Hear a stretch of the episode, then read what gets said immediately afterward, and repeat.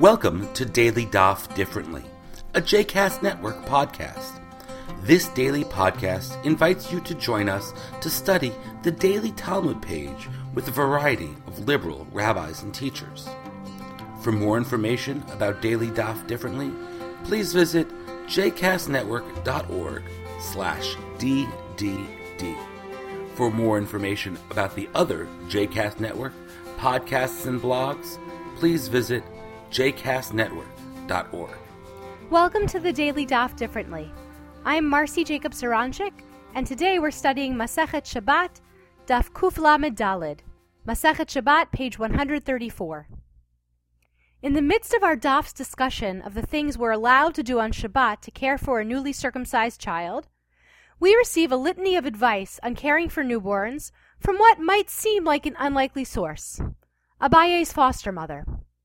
Abaye, according to Talmudic tradition, was orphaned at an early age and often cites examples of wisdom he acquired from his adoptive mother, introducing each with the phrase Amra li em, mother told me.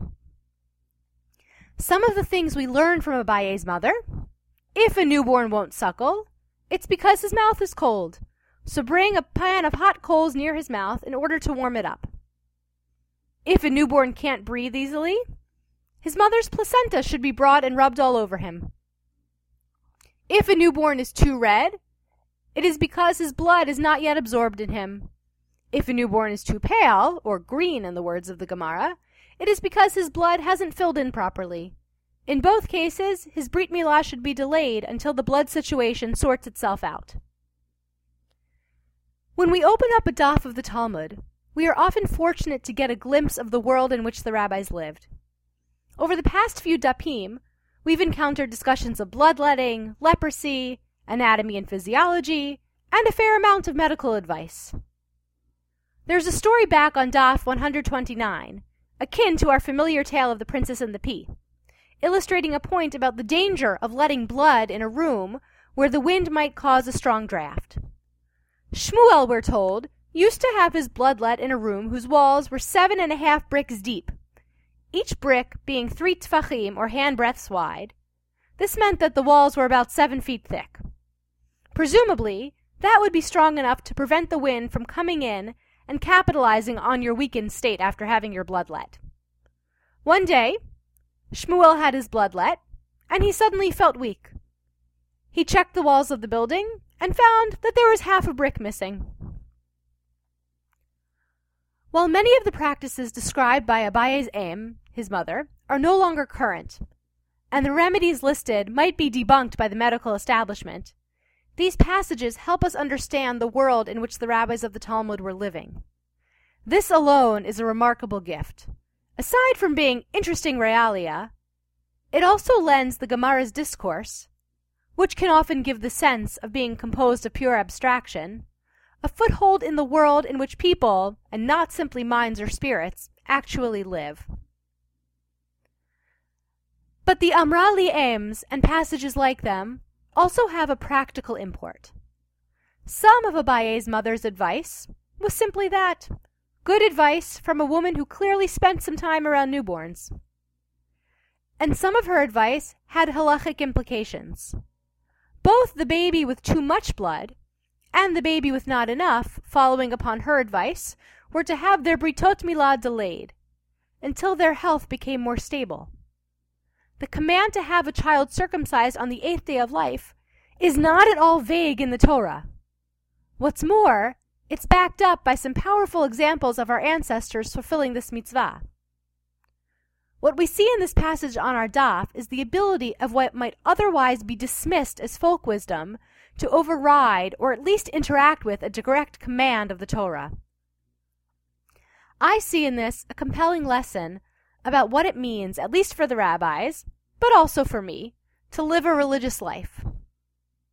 We often define the word halacha as Jewish law and understand that translation to mean that halacha is the system of laws that relate specifically to our Jewish life. We think of halacha as something that exists exclusively in the province of the prohibitions and obligations that define our ritual practices kashrut, Shabbat, holidays, prayer. These practices take place in the rarefied world of the synagogue, or perhaps at home, but only at special times. Abaye's mother's wisdom, cited as it is here in the Gemara, teaches us that the ritual aspects of our tradition must be attuned to the world in which they take place. A Brit Milah cannot take place on the eighth day without regard for the actual baby to be circumcised. Similarly, our observance of Shabbat isn't meant to remove us from the world. Rather, it's meant to help us construe how we interact with the world, both on weekdays and on the Sabbath. The advice and the realia that appear on our daf and on countless other dapim also teach us that the conception of halacha as something that exists only in certain corners of our lives is simply wrong. For the rabbis, every facet of a Jew's life was lived in relationship with Jewish tradition. Halacha certainly is meant to govern all aspects of our lives, both those that are expressly related to ritual and everything else. But what these stories and aphorisms teach us is that halacha also grows out of our worldly experiences. The image that comes to my mind is that of a tumbleweed, with two interlocked forces, the divine and the mundane, law and narrative, halacha and experience, driving each other forward. As the sages of the Talmud and their mothers teach us, we look to Torah to see how to live, and we look at how we live to enrich our understanding of Torah. I hope you've enjoyed today's episode of Daily Daf Differently, and that you'll join us again tomorrow for a new page. The music at the open and close of this episode is Ufros from the Epichorus album One Bead, available on Bandcamp, iTunes, and Spotify.